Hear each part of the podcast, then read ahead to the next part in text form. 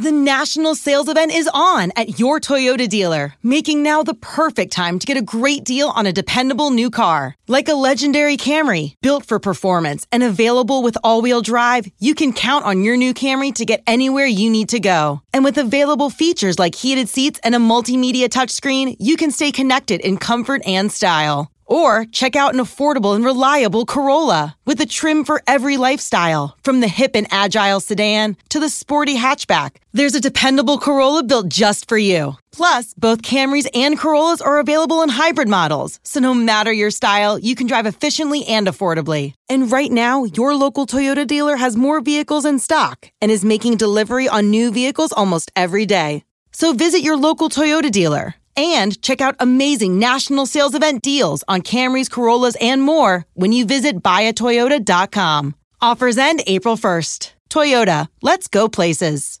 Let Tend Dental make your dream smile a reality. We offer a variety of top-rated treatments, including Invisalign aligners. And for a limited time, Tend is offering $750 off orthodontic treatments. Offer valid through January 31st, so don't wait. Visit hellotend.com/sale. That's hellotend.com/sale. And book your free consult today. A word of warning. This podcast explores graphic and disturbing stories and includes some strong language. It therefore may not be suitable for our young listeners or other folks who may find it disturbing. Hello and welcome to True Crime Daily, the podcast covering high-profile and under-the-radar cases from across the country every week. We are recording this on May 12th, 2021. I am your host, Ana Garcia, and our guest today is Dana Goodyear, an author and a staff writer at The New Yorker magazine. Dana's year-long investigation into the Malibu Creek murder, where a dad was fatally shot while camping with his two young daughters, has been turned into an incredible article at The New Yorker, plus a podcast called Lost Hills. Welcome, Dana. We're so excited to have you. Thank you. I'm so excited to be here. Here's what we're looking at. Authorities have found the mummified body of a woman believed to be a cult leader. Her body was found in a Colorado home. The body was reportedly decorated in Christmas lights, glittery eye makeup, and then posed in some kind of a shrine, according to authorities. Authorities believe that the corpse had been driven from California to Colorado in a small SUV with 5 followers. Yeah, very bizarre. Our other case is Dana's investigation. This is the investigation into the murder of the dad who was camping in the idyllic hills above Malibu. It now appears that murder may be linked to a series of shootings in the area. Could that murder have been avoided if the public had been warned by the police that there was the potential of a serial shooter on the loose there in the park? A homeless man who claims that he is a survivalist has been arrested. And one more thing, we all know you've been following the bizarre case of the disappearance of the Colorado mom, Suzanne Morphew. There's been an arrest, really not a huge surprise for those of you who like to come up with theories. And we're going to have an update a little later in the program. Okay, let's get to our first case. Our first case is a really strange one out of Moffat, Colorado. A cult leader known as Mother God is believed to be dead, found in a mummified state, and 7 of her followers have been arrested, but they have not been charged with murder or in any way having anything to do with her death. And we don't really know the cause of death yet. So let's start with the mummy part of this because this case has so many moving parts. Leah Amy Carlson was the spiritual leader of a group known as Love Has Won. It's a good name. Amy Carlson, according to her children, abandoned the family that she had at the time, and she was working at McDonald's to create this group 15 years ago. Amy claimed to have been reincarnated more than 500 times, and in her past lives, she was Jesus and Marilyn Monroe. She claimed to be 19 billion years old. And I would say she looks fantastic for 19 billion. I mean, without question. So she got a lot of notoriety when she went on the Dr. Phil show. And I do want to talk about the crime and everything else, but I think we kind of need to understand Amy, her background and her life to maybe understand the circumstances under which her body was found. So here's a clip from the Dr. Phil show. What is a cult? A cult, like, is not transparent. Point blank. I'm transparent. Okay, so that's Amy in her own words. Amy was 45 at the time of her death, and just how she died and where she died remains fuzzy. Investigators say that they haven't even been able to positively ID her yet. However, they do believe this is Amy, and they believe she's been dead at least for a few weeks. So that's a little bit of background there. Now let's talk about what the corpse looked like, because again, this all fits into a pattern here, Dana. I mean, it's almost as if you are incredible and unbelievable in life, as in death, based on what authorities found. Okay, so here's what we have. The corpse, according to the police who found it, say that Amy's body was wrapped in Christmas lights. Clearly a modern day reference to the birth of the baby Jesus, you know. I mean, think about it. She said she was Jesus. Okay, so there could be some symbolism there. Her eye sockets were actually missing her eyes, but instead had like glitter makeup on and around the eye sockets. The body was in a sleeping bag, which was on a bed surrounded by some kind of a shrine. So how did investigators find this gruesome scene? It's always interesting to me how cases reveal. Dana, I always like it when the people go straight to the police, which, right? It really didn't take a lot of detective work here. Man walks into the police department and says, there is a mummy in my house and there are people holding my child, and the person who's dead is a former cult leader. So, I mean, you can imagine the police looking at this man and thinking, yeah, right. I mean, yeah, I just think when you think about the condition that you're describing that her remains were found in, it also is, it's just so, gosh, it's so ticky-tacky. I hate to say it, but it's like Christmas lights and glitter. It feels like, you know, often these cult figures are really reflections of what's going on in our culture, you know, our pop culture in a weird way. I mean, there's something that is, it's really shim sham. It's really like very 99-cent store, right? Yeah. And when you look at also her, I mean, the house itself looked like pretty humble, the images of the house where she was found, and yet she claimed to be, you know, have conducted 100,000 sort of remote spiritual surgeries and healed people from cancer and various things. And also some of those, the price tags on some of those quote unquote surgeries were really high. And you don't know, was this bogus? Was she really getting hundreds of thousands of dollars from people? Or was she claiming to have gotten all this money? There's this kind of contradiction, and it sort of feels like, you know, the Wizard of Oz behind the curtain situation. And there she was, this sort of shriveled up little wizard behind this curtain. And, you know, the YouTube channel that her followers had, and that all looked kind of glamorous. You know, they were these attractive young women who would be speaking on her behalf and kind of putting her message out there. And she had a way of making things look kind of appealing. And then just how grisly and sort of, you know, pathetic the end was, I think is, I don't know. I've always had a theory. Feature of our times. I've always had a theory about cults that they attract more of the affluent than they do the poor, because frankly, poor don't have time for this. You know, you just don't have time to run away and support a cause when you have very basic needs. That doesn't mean that it doesn't, but you tend to find the more affluent or people with resources coming from families with resources. I always find that fascinating. And think about it. It's a machine that needs to be fed in some way, whether it's through access, money, skills. So, yeah, I mean, it's quite the group. And, you know, There may be, she made claims that she worked with all sorts of celebrities as well. We have no idea.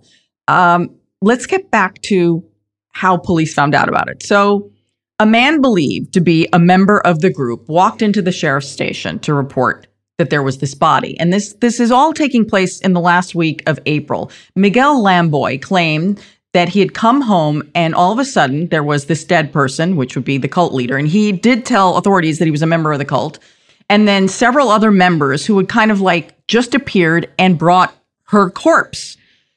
Miguel said he tried to leave the house with his 2-year-old son. And he claims that the cult members prevented him from taking the child. And so that's really why he went to the authorities. He wanted his child back. So while the authorities are hearing the rest of his story, they're like, well, let's just go do a welfare check on the kid. Because you can, you know, cops are generally like, yeah, right, sure, there's a lady tied up in Christmas lights. And that's when they realize that they find 7 adults, 2 children, and the corpse. The 7 adults were charged with abuse of a corpse and child abuse because of the 2 children in the home, presumably living with a dead body.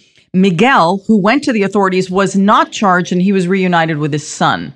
The others explained to the authorities they were part of Love Has Won and that they were rejoicing that their leader had finally ascended.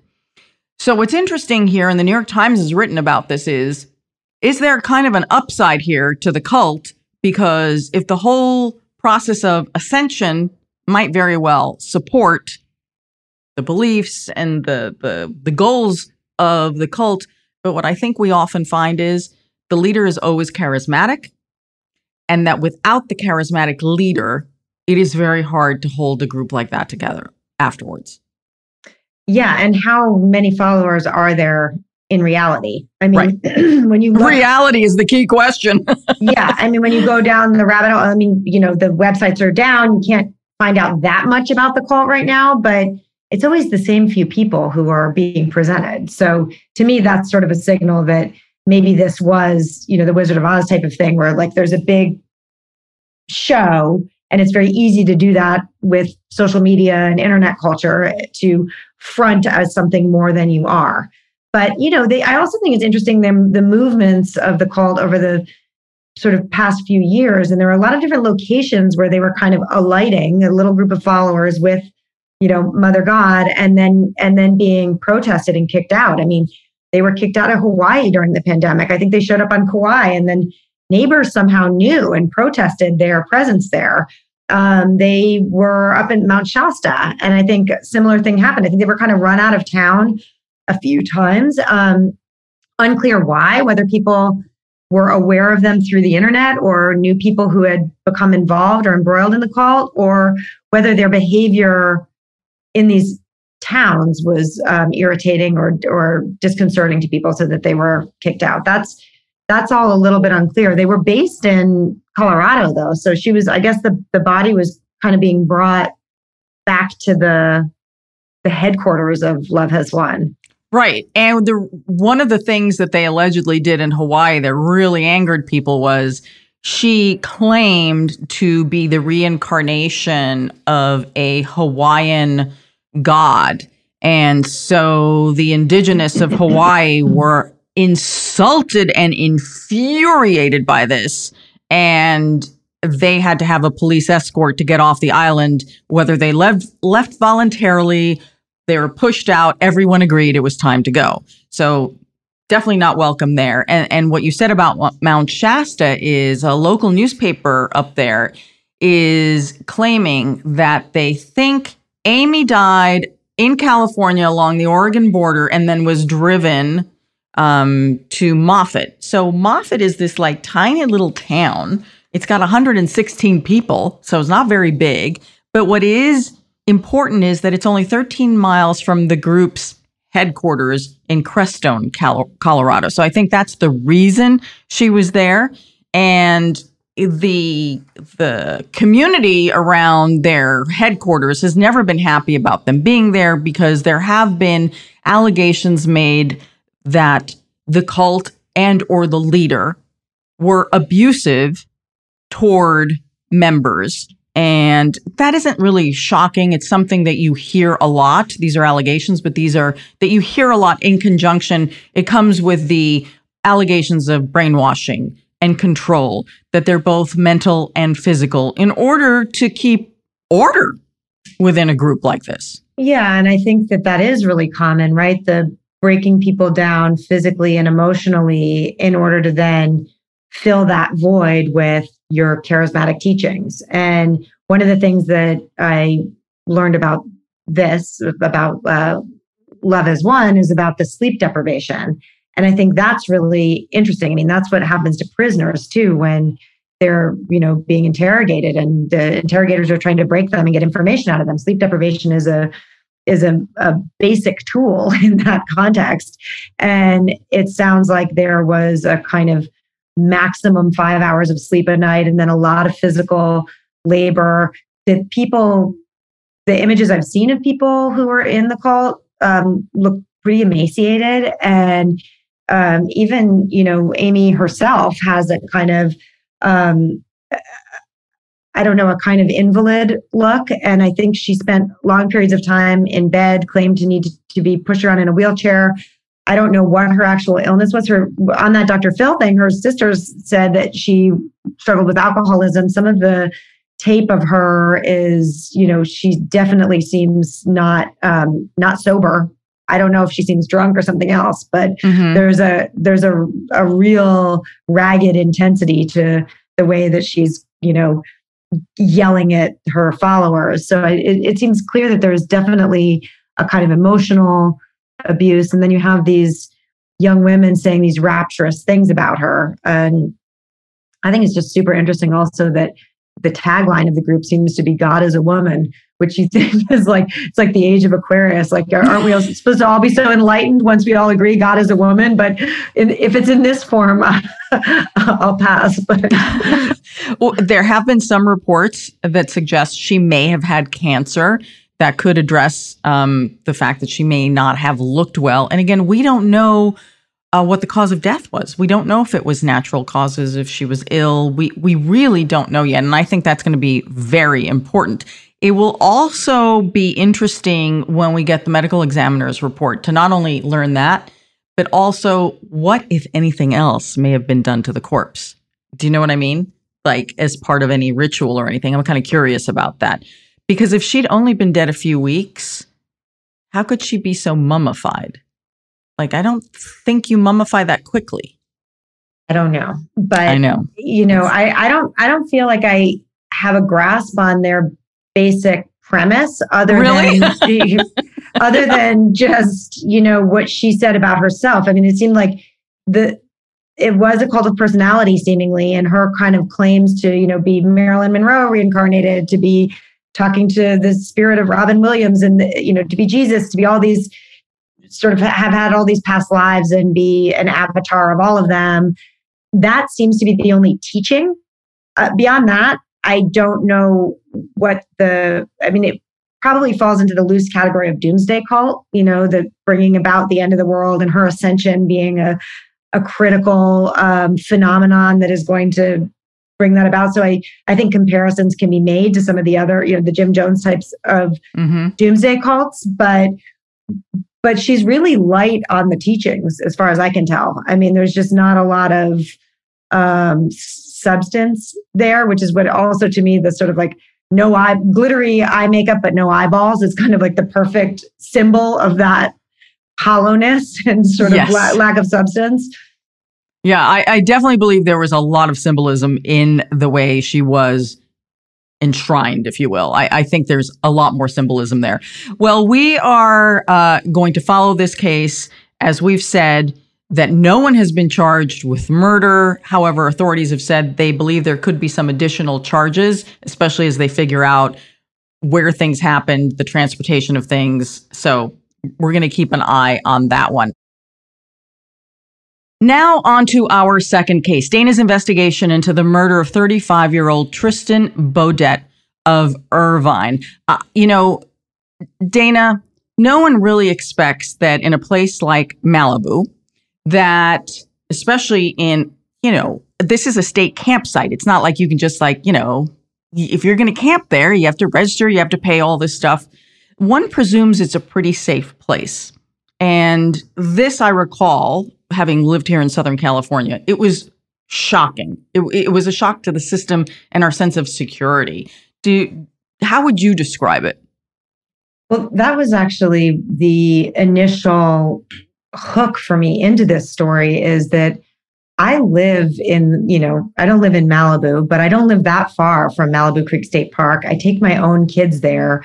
We had been talking in the months right before Baudet was killed about doing an overnight in that campground. And it just completely stunned me that not only that this happened, but that what came out quickly that after the murder was that there had been a number of shootings, even two in that very campground leading up to it, and the public didn't know. So the idea that there was a potential cover-up, there was definitely more to this story than, it wasn't a domestic violence incident, which is what, you might think of right away. Most people who are crime victims in places like state parks are victims of someone they know. But this one seemed completely random, although there were some perplexing rumors at first because of the kind of work that Tristan Baudet, the father who was killed, he worked as a polymer chemist, and he did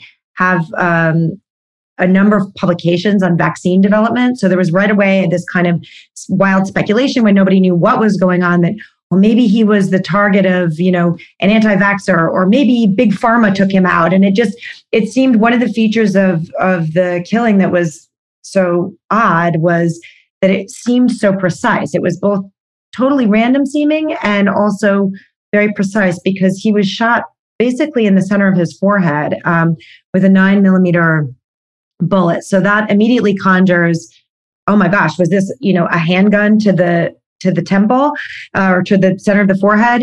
And it turned out, and we can talk about this, that it was not the type of weapon that was used according to the law enforcement and the DA, but and also probably in all likelihood, there was no connection at all between the victim and the killer. There's certainly no connection between the victim and the alleged killer, who is a drifter, Anthony Rauda. So I'm curious, Dana, you talk about where he was shot. If you could paint a picture for us of the scene so we can have a better understanding, because it was what, nearly 3 a.m. when this happened? So I want you to picture a beautiful campground in a meadow tucked into the Santa Monica Mountains. You're a couple of miles from the beach, from Surf Rider Beach, which everyone knows from Gidget and everything else. And then you're in this, beautiful wilderness area that so many TV shows and movies have been filmed in this park. It was a movie ranch before it was actually a state park. So if you know MASH, that show, mm-hmm. There's the MASH camp is there where it sort of it doubled for North Korea, and it is a beautiful oak meadow nestled in the mountains, and it was full. It was this summer solstice. It was peak summer. There were families in just about every spot in that campground. And at about 4:30, 4:40, 4:45 in the morning, shots rang out. Did the person who killed Tristan Baudet, did that person actually enter the tent, or was he shot through the tent? And if he was shot through the tent, how in the world did he get such a precise hit? The precision of the hit may have been a fluke. He was shot from outside of the tent. Nobody knows if the shooter approached the tent, lifted the dew flap, looked inside, then backed up and shot. Nobody saw this. There were ear witnesses, but not eyewitnesses in a sense. And so Baudet was in the tent with his two small children. They're 2 and 4. The 2-year-old at that point, she couldn't really talk even. And the 4-year-old was, confused and traumatized. So nobody saw anybody kill Tristan Baudet. People heard these shots. There were a couple of entry holes, a couple of bullets seem to have entered the tent. There was only one exit hole because the other bullet that entered the tent entered Baudet's head and then was lodged in his shoulder. The trajectory of the bullet was very strange, I think, because he was lying down at the time. And just, his daughters are nestled right in there with him when this happens. So the shooter escaped without being detected. The woman I talked to just recently called 911 and, in fairly short order, there were police, law enforcement, sheriff's deputies mostly swarming that campground. Then the Rangers were there and then, the paramedics and Baudet was declared dead that morning. This all happened in the dark and whoever did it got away in the dark and knew the park very well is what law enforcement assumed. Now, Baudet and his two daughters, they were also with other members of the family and other members of the family were in a separate tent. So does the 4-year-old, because now this happened in June 22nd of 2018. So my guess is, was there anything that the 4-year-old was able to verbalize to authorities? And I'm sure she's still suffering tremendously at this point. I don't know that. Her privacy has been well protected. Baudet's brother-in-law was in the next tent or the next campsite over. They were on a dad's and kids camping trip. So Scott McCurdy was in a tent with his two little boys who were 3 and 5. And Scott is the one who discovered his dear friend and brother-in-law dead because he heard the girls crying and he couldn't figure out why they were still crying and what was going on and why wasn't Tristan helping them. And he went into the tent and he discovered this horrific reality, which is that Tristan had been killed. So Dana, at this point, you have a clear murder. I mean, without question, this person was intentionally killed. There's all this speculation that maybe it has something to do with the fact of what he does for a living, and this could have been a targeted hit. It's also, the idyllic location where nothing like this should happen. But as often happens, when something becomes public, people who either know something or remember something start coming forward. And this is, to me, the interesting dynamic here of how this case had both an investigative component and then the journalism component, because people started coming forward to news organizations and saying, hey, wait a minute, I was shot at. Hey, wait a minute, my car was shot at. And tell us what that ends up revealing about what authorities did and didn't know. That's where things started to get really, really complicated and really interesting because, as you said, shortly after Baudet's murder, people started talking about experiences they had had. And it turned out that starting 20 months before the murder, there had been a series of shootings. Now, they didn't all match up and line up perfectly. So it was pretty complicated. The first victim who's now on this list of charges that, the criminal charges against Anthony Rauda now begin with a November 2016 shooting in Malibu Creek State Park, but not in the campground. Somebody, a young hiker named Jimmy Rogers, had just slung a hammock between two trees. He was hiking the Backbone Trail, which is a long and somewhat disjointed trail that goes through the Santa Monica Mountains.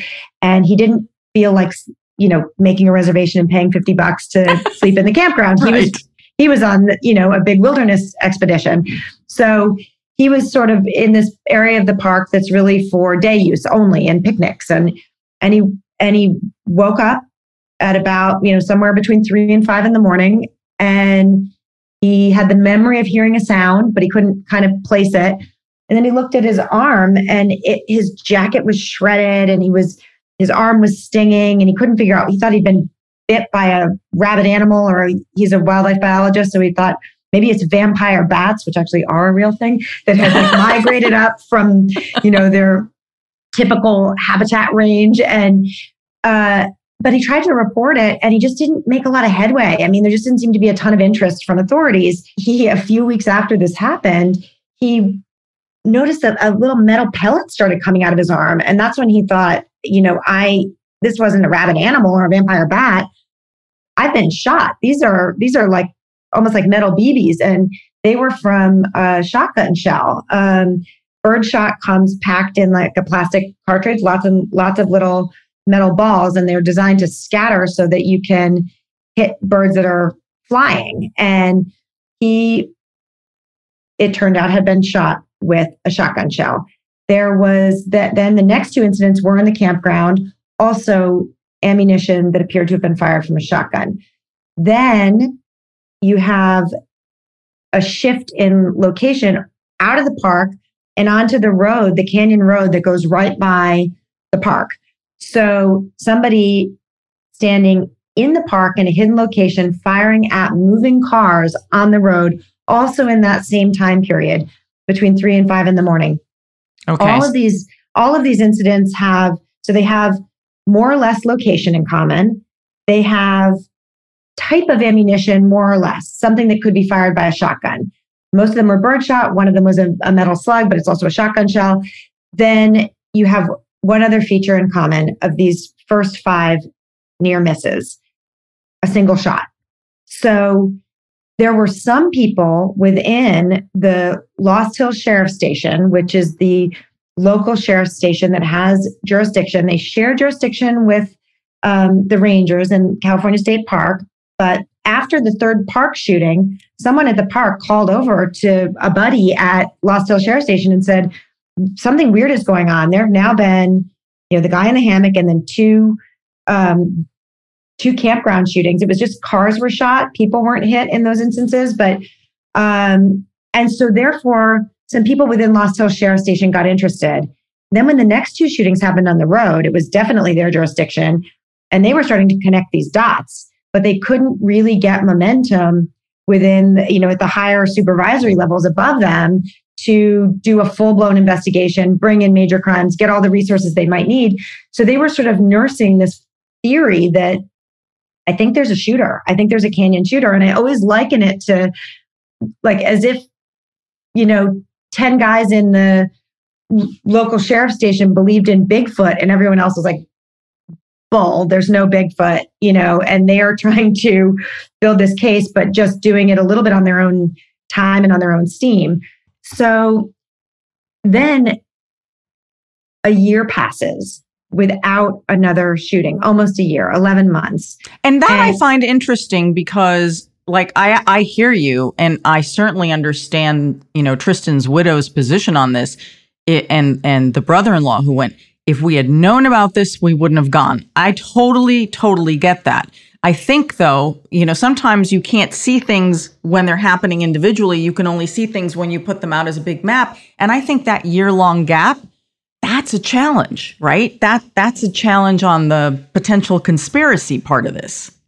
You're right. That did. And I think it also allowed some people to think, okay, let's not make a big deal about this. It stopped. Right. So what's the problem? It stopped. So we had some shootings we can't figure out. Maybe it was, what they call plinking, like someone just kind of shooting for fun and they accidentally hit someone or hit something, or maybe it's teenagers or, who knows? There just wasn't a high level of concern except among this small group of detectives who were really focused on their belief that there was a canyon shooter and their fear that it was going to escalate. So it's several months later when there is an arrest. And the person who gets arrested is, again, appears to have been living there, has a criminal record. Claims that he's a survivalist and was living there. Explain to me, if you would, how they captured this person and charged him. So, the first thing that happened after Baudet was killed is that the cops were telling everyone, the official story from the Los Angeles Sheriff's Department was, okay, fine. You may have heard about these earlier shootings because that was all coming out. They're not connected. There's no forensic connection. We don't have a connection. This is not part of the same thing. But 4 days before Baudet was killed was the last near miss, the 6th near miss. And it was another car on the canyon road, again, between 3 and 5 in the morning. But this time it was the bullet that was recovered was a 9mm bullet, which is the same type of bullet that killed Baudet, which can't be fired from a shotgun. There was a weapon change, but they still were not making any of these connections. None of this was clear, as you're saying. They were telling people, don't worry, but panic was rising in Malibu and people were hearing shots in the night. And there's at the very least, there's a murderer at large because Baudet is dead. Correct. And what is going to happen next? So at the end of the summer, there start to be reports of local businesses around the periphery of the park being burglarized in the middle of the night. And what is being stolen is not, the computers, the cell phones, the wallets, that type of stuff. It's food. And so one of these businesses puts up a camera and another one of these businesses has a camera up already. And both of those places capture footage of a man dressed all in black, kind of tactical gear is what they describe, with a headlamp and seemingly a rifle slung over his shoulder. And this person has been breaking in and stealing food. So all of a sudden, they've got an armed burglar in the area who's stealing food. This is weird. These things are don't really match up well. There's a lot of wealth in that area. If you're an armed burglar, aren't you going for safes and, prescription drugs and, all that kind of stuff? No, this guy is stealing, Jimmy Dean breakfast sausages. And so this is automatically everyone's on high alert already because they know that they've got a murderer at large. And then here's this weapon as looks to be a special kind of rifle called a carbine, which can fire a 9mm round. So this suddenly also raises a concern, could this be the killer? Could this be Baudet's killer? What ends up happening is that the last break-in is at the community center that is literally the next door neighbor of the Lost Hills Sheriff Station. And two search and rescue people, Sergeant Tui Wright and one of his man trackers who's trained in, following trails through the wilderness, go to investigate that burglary. They find broken glass, and it's basically a vending machine has been smashed open with a rock, and food, the snacks have been taken out of the vending machine. They follow with a dog. They follow that scent, and they also see a boot print that matches the odd shape and style of a boot print that had been seen at another business that had been burglarized, one of the ones that had put up a camera after some incidents. And they followed up into the hills behind the sheriff's station. Sun goes down. They have to stop the search. The next day, they're able to get a larger team out there, and they capture the drifter at his camp. His name is Anthony Rauda. He's got the carbine on him. He's got 9mm ammo on him. And they bring him in on weapons and probation violation charges because he does have this criminal history. He's not supposed to have weapons or ammunition. And after he's sentenced for his probation and weapons violations, he's then charged with the murder of Baudet and a slew of other attempted murders and the armed burglaries. So by this time, a lot of people in Malibu have completely lost trust in law enforcement because they feel they were lied to, that the shootings weren't connected. They feel that there was a law enforcement cover-up. They don't know why nobody ever warned or put out any information in the park or from law enforcement about the presence of a shooter there, which, if there was a rapist in the area, they probably would have put that on the local news. If there were mountain lion attacks in California State Park, they would have posted, but there was a known, there were known shootings, mm-hmm. and nobody was warned. So a lot of people started to say, "Oh, isn't that convenient? You just picked up the drifter who lived behind the station." In the court appearances that he's had, he has certainly manifested a lot of aggression, and he's had to wear like a beekeeper's hood, if you will, because he keeps trying to bite and spit at people. But I got to tell you, he's doing himself no favors with the way he is acting. And I know that you have developed some communications with him, which is what I'm really curious about, because there are the images which I see from court that frighten me and make me think, you know, yeah, he does look like a guy who's been living in the woods for years. But you have a different perspective. Well, he's definitely a guy who's been living in the woods for years. Yes. But he, you know, we have to say just loud and clear, he says he's not guilty. So absolutely.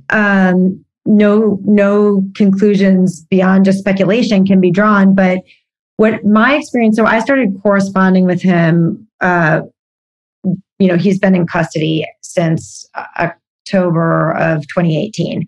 And I started corresponding with him soon after that. And, you know, I've actually have been working on this for almost 3 years. So there have been a lot of twists and turns in that dynamic, but he's a really intelligent guy.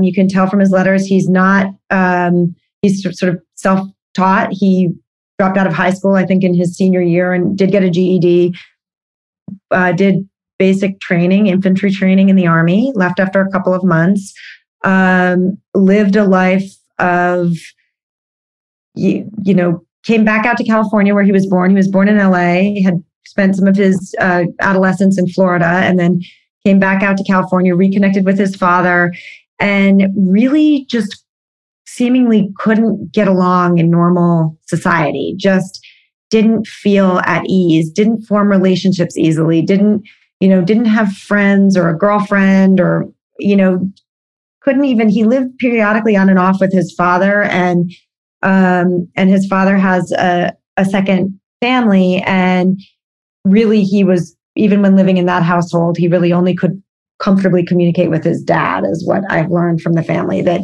he just was, you know, you could say shy, you could say reserved, you could speculate that there was something else going on. Rauda himself has said that he has PTSD and other forms of trauma from abuse at the hands of law enforcement. And this goes to the heart of one of my theories about what may have happened, is that he had this long-standing grudge against the Lost Hills Sheriff's Department because he had been in and around that area for decades. And as a homeless person in that area, he'd come into contact with law enforcement quite a bit. He'd also had DUI and was arrested by Lost Hills. I think he has had lifelong struggles with maybe self-medicating. But he hated these cops. And it's no accident. It puzzled me for so long. Why is he camping right behind the station? What if he's trying not to be, you know, it is a pretty wilderness type of area, so he might never have been found. Why do you burglarize the place next door to the sheriff's station? What's this game? And it feels to me like a cat and mouse, like trying to draw these cops who he does not like into his terrain where he's comfortable, maybe create some kind of a shootout situation, you know, who knows? Do you think that these outbursts in court where he has to be restrained? I mean, it's, you know, he literally has to be restrained to the chair, and sometimes at the same time, you know, with the protective gear to protect everybody else. He has fired his public defenders. His last outburst was because he's mad at the judge because he wants to defend himself. He's charged with murder, which is very serious. And if you have someone who may not be able to competently defend themselves, you know, what is the greater good? Do you give that person, right, the benefit of the doubt, innocent until proven guilty, assist them with their defense? I'm trying to figure out, you know, you're painting one picture and I'm seeing another. And they could both be him. Well, I do think that there is a huge disconnect. I don't think that they're separate pictures. I mean, I am saying that from my point of view, he's somebody who can be coherent and he can be incoherent. That's a feature of mental illness. Yeah. And he's somebody who has struggled with authority ever since, maybe since he left the Army, maybe before, I'm not sure. But certainly his track record with problems with law enforcement in the area where the crimes that he is now charged with took place, those go back to 2003. So, or even earlier, 2001. So we're talking about, 15, 20-year history of tangling with these same law enforcement entities. And he's enraged, and then he goes to jail, and then he says he gets beat up in jail, and then he says, and then he goes to prison, and he's in and out of prison. And his mental health situation has only been aggravated by the ways in which he's contacted the system. Mm-hmm. So that doesn't let him off the hook for anything he may have done. It's just a perspective on it, which is to say, right now, yes, the criminal case is suspended while his mental health and his ability to stand trial is evaluated. And the last time I was in court, a couple of weeks ago, he seemed calm, cogent, and respectful. And the judge, who could have gotten sick of him, she's a really patient woman, but she's gotten pretty sick of him, she even allowed him to speak. Usually what she's been saying lately is like, I see you're waving your hand. I'm not acknowledging you, because his hand is strapped down. He can kind of wave it. Right. I'm not going to acknowledge you. You may speak through your lawyer. This time, I think she could tell he was in a better place, and he had some requests that were, he just had some words to add that were not combative, and they were kind of interesting and insightful. He had the medical intervention had been taking place over the previous couple of months. So what I think I saw is someone who was brought back to a baseline mental wellness through whatever interventions had been undertaken. And you think, okay, is this as simple as when he's out in the wilderness, he's not getting medication and he's not talking to psychiatrists and he's got some real problems, and then they manifest as this kind of anger, shooting things. Maybe he says he's written to me in letters that he's blacked out at times and doesn't know what he's done. So you can kind of paint a picture where it starts to become possible that this person who his family describes as shy and quiet and scared of people who would never do anything like this could become Anthony Rauda, the killer. It starts to make sense. So that's the question. So of course, the most serious charge here is the murder charge. And the question that you've been asking, and I'm not sure, obviously, that you can answer it, but you certainly have been raising the question. Does it appear that authorities have the right person in custody? So what I can say is that a grand jury was convened, resulting in an indictment. After the criminal charges were filed, there about 6 months later, grand juries convened. Eventually, that grand jury testimony gets unsealed, and I'm able to see it. And it says that the Sheriff's Department weapons expert has declared that there's a match between the rifle, the carbine that Rauda was arrested with, and the 9mm bullet that was excavated from Tristan Baudet's body. So grand jury testimony is very significant, very powerful, but it is not subjected to cross-examination by a defense attorney. So the defense attorney may be able to poke all kinds of holes in that. But for me, that is a significant shift in the direction of, well, he had the weapon that a Sheriff's Department employee is going to testify is the murder weapon, and that's pretty tight. Here's what's not tight.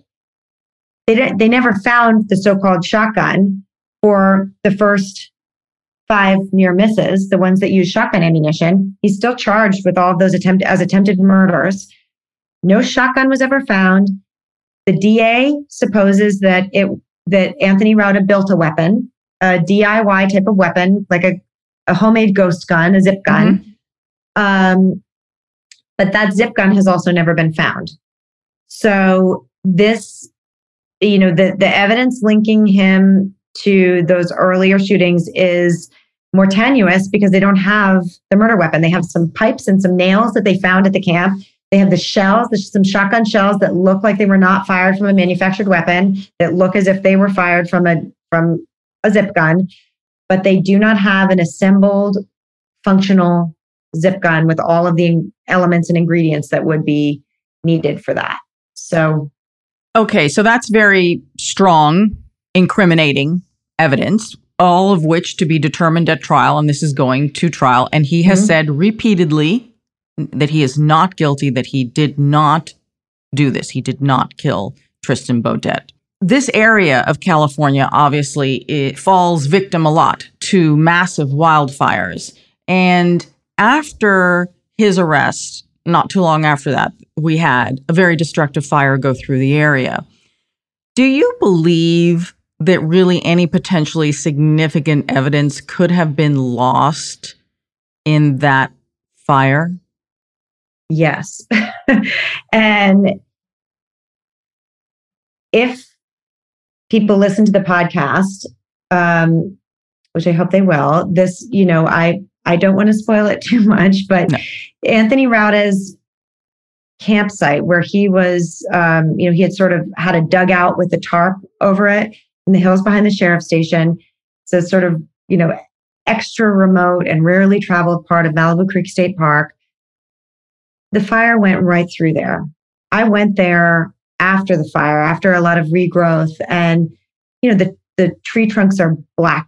You know, the grass was beautiful and bright green because that's what happens after a fire, after the rain. And then there's, you know, the new growth is significant. But he had been in a place that was really decimated by the fire. And the campground too was, the fire ripped through there. It wasn't completely devastating there, but, you know, the fire also revealed evidence, which I think is pretty interesting. After the fire, it was possible for the search and rescue team to go back to where they suspected he'd been shooting at cars on the road from and find 9mm casings that might have been part of the shooting at the car that was 4 days before Baudet's killing. So the fire took away evidence and it revealed evidence, and it's all pretty complicated. But one thing I can say is that I was supposed to go out to Rauda's camp. I met somebody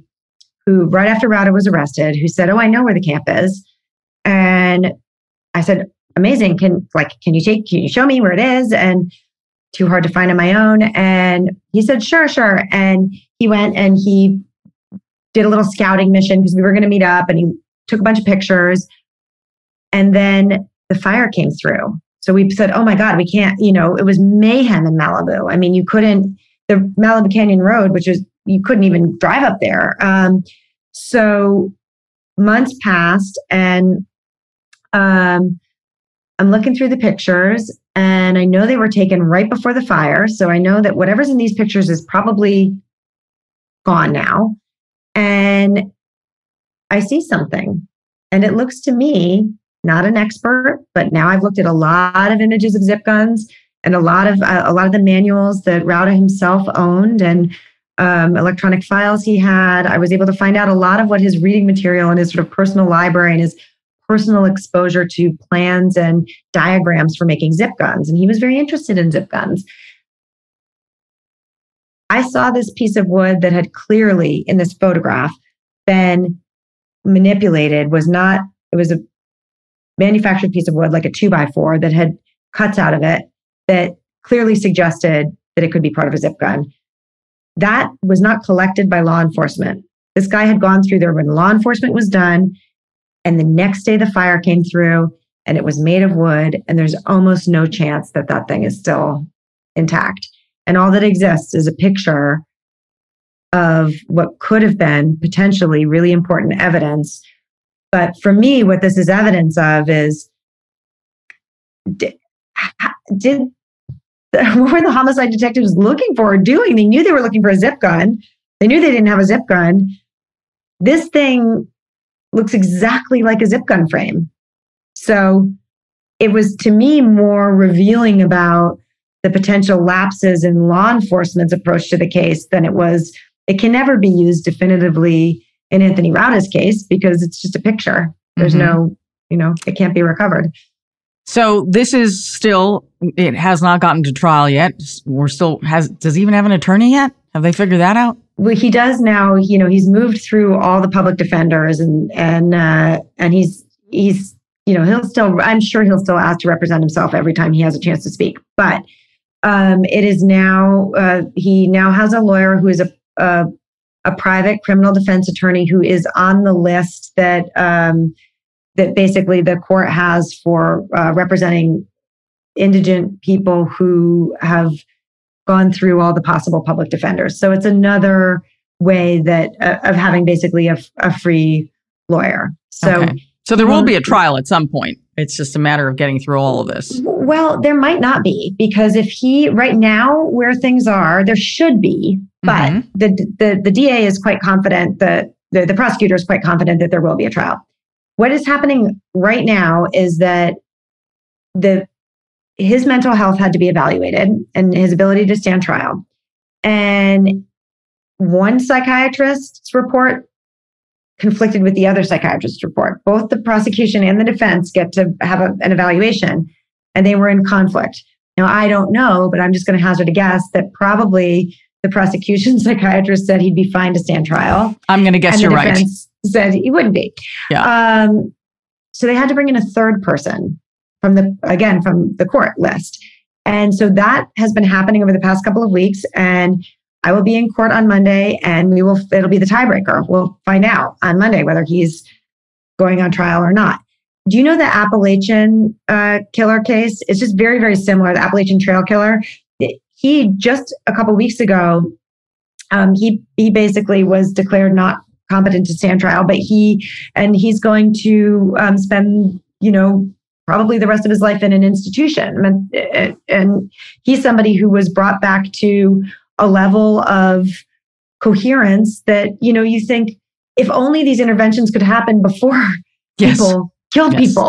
Of course, that is a huge problem. They can do it. They can get, you know, the medicine is good, and you can get people, a lot of people can be brought to a baseline well-being and kind of, it's just so unfortunate that it takes being on trial for murder to actually get those resources applied. But so where it is right now is, I'm guessing the trial will start. I'm thinking it may start this summer. There is a possibility that on Monday I find out that it was 2-1 and he's going to an institution, not going to be on trial. So we'll follow that as well. We also want to mention that Tristan's widow, Erica Wu, who is raising these two children who were at that crime scene, she is suing LA County and the Parks Department for $90 million for not warning about the other shootings, which then would have given her family more information to make an informed decision and maybe not go to the campsite at that time. So that's also working its way through the legal system, which I always say sometimes it's in the civil court that a lot is revealed. It may not rise to the level of a criminal case, but reveals a lot of information about what was really going on at the time. So that's something else to follow. Thank you, Dana, so much for this. It's the deep dive that you've provided us, and your observations and the details are, I mean, this is the kind of stuff that we live for, and it's a fascinating case. Thank you so much. It is time for our comment section. These are the crime stories you all are talking about. As I mentioned at the top of the program, we've got a big break in the case of Suzanne Morphew. Owen Michael is here with the latest on that and everything else you're talking about. In this Colorado case, this is actually very close to the Cald case.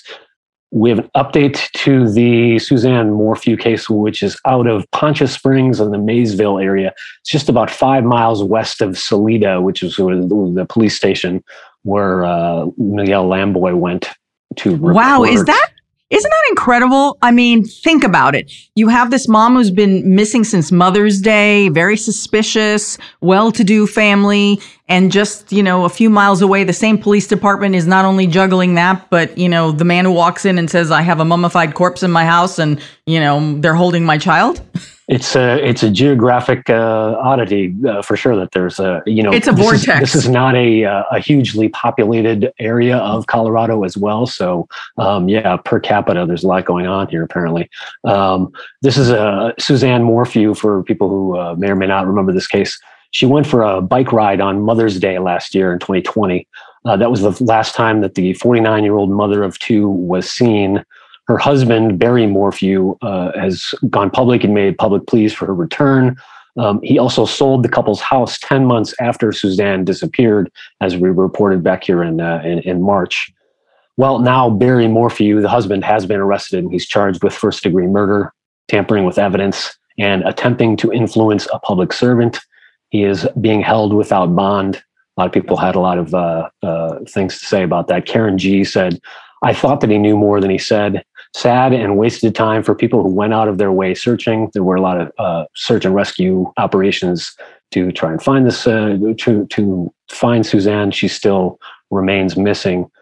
Gord R. says, "These criminals always think they are so clever to think they can get rid of their spouse for the insurance money or wanting out of their marriage, and the police won't figure it out." That's a common theme we get with a lot of these cases. Of course, we should say Barry Morphew is presumed innocent until and unless proven guilty in court. Absolutely. But, you know, like Minnie D says, it's always the husband. Didn't need Columbo to solve this case. And Delia N says, "What's wrong with divorce? Why take a life?" So this is it's a case that so many of our listeners and viewers have really been following really closely, because, again, it's always a woman goes missing. The girls, they have two daughters. They were off on some kind of a church camping trip or something like that. And when he sold the house recently, and that's the last time we reported this case, he said it was because the house brought horrible memories and nightmares for his two daughters because of it's the last place that their mom was last seen. And, you know, you can look at that and understand that, right? Like that may very well be true. And it was, but then there were those who thought that's a very suspicious thing. Again, he is innocent until proven guilty. However, we also know that oftentimes in cases like this, and Dana, you said this, just with your case, that most people are killed by people that they know. The random murders and disappearances do happen, but they are far, you know, statistically less likely. So I don't think anyone's very surprised with this recent arrest. Not surprised. And as we all well know, police and investigators always go to the husband or the wife first, or the person in the relationship, just because, as you say, statistically, that bears out guilt a lot. Again, innocent until proven guilty. But we will continue to monitor the case, and you know, check in at TrueCrimeDaily.com for any updates on that. We'll put that out there when we know more. And all our social media, you're always updating that on Instagram, Facebook, Twitter. But Suzanne hasn't been found, and I think that's really important. We still have not found her. Thanks, Owen. We'll see you next week. See you next week. Well, that's our episode for this week. Dana, this has been such a pleasure. Thank you so much. You know, the depth of your work, the authority with which you describe the evidence, and in such a balanced way to look at both sides, a true journalist. And I thank you enormously for sharing that with us. So people who want to know more, where can they get a copy of your article, which of course everyone can read, and then tell us about your podcast and where they can follow you? Thank you so much, Anna. It's been wonderful talking to you. And yeah, the article is on the website of The New Yorker magazine, and the podcast is on Apple Podcasts, Lost Hills, Apple Podcasts, or wherever you get your podcasts. And it's a production of Western Sound and Pushkin Industries.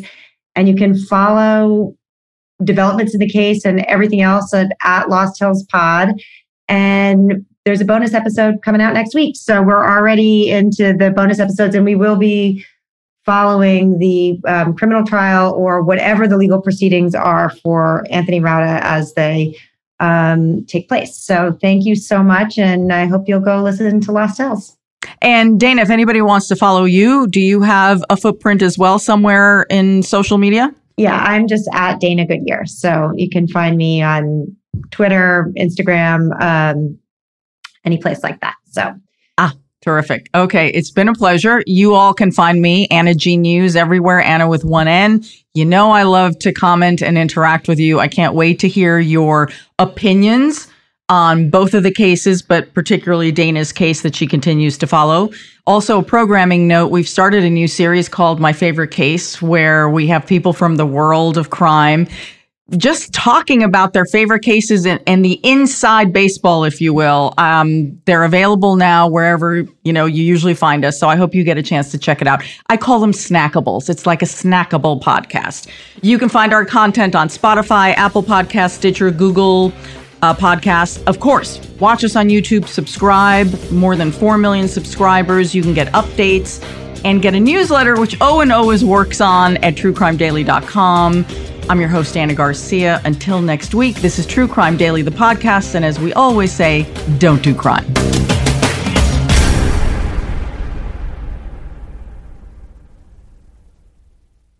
You know that science solves crimes. Forensic science is exciting, challenging, and most of all, rewarding work. But there's a shortage of qualified individuals in this field. Hi, I'm Terry with Loyola University, Maryland's Forensic Science Department. Loyola is one of the only colleges in the country offering advanced degrees in forensic pattern analysis and biological forensics. Our courses, taught by forensic experts, feature hands-on training and small class sizes. They are based on real crime scene and forensic examiner training programs to ensure you are ready to make a difference. Our programs are open to students from a variety of academic backgrounds because we believe everyone can contribute to solving crimes.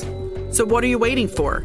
Discover the excitement of forensic science at Loyola University, Maryland. Visit loyola.edu/forensic for more information. That's loyola.edu/forensic because you are ready to make a difference. Join one of Loyola University, Maryland's forensic science programs today. This episode is brought to you by Progressive Insurance. Whether you love true crime or comedy, celebrity interviews or news, you call the shots on what's in your podcast queue. And guess what? Now you can call them on your auto insurance, too, with the Name Your Price tool from Progressive. It works just the way it sounds. You tell Progressive how much you want to pay for car insurance, and they'll show you coverage options that fit your budget. Get your quote today at Progressive.com to join the over 28 million drivers who trust Progressive. Progressive Casualty Insurance Company and Affiliates. Price and coverage match limited by state law.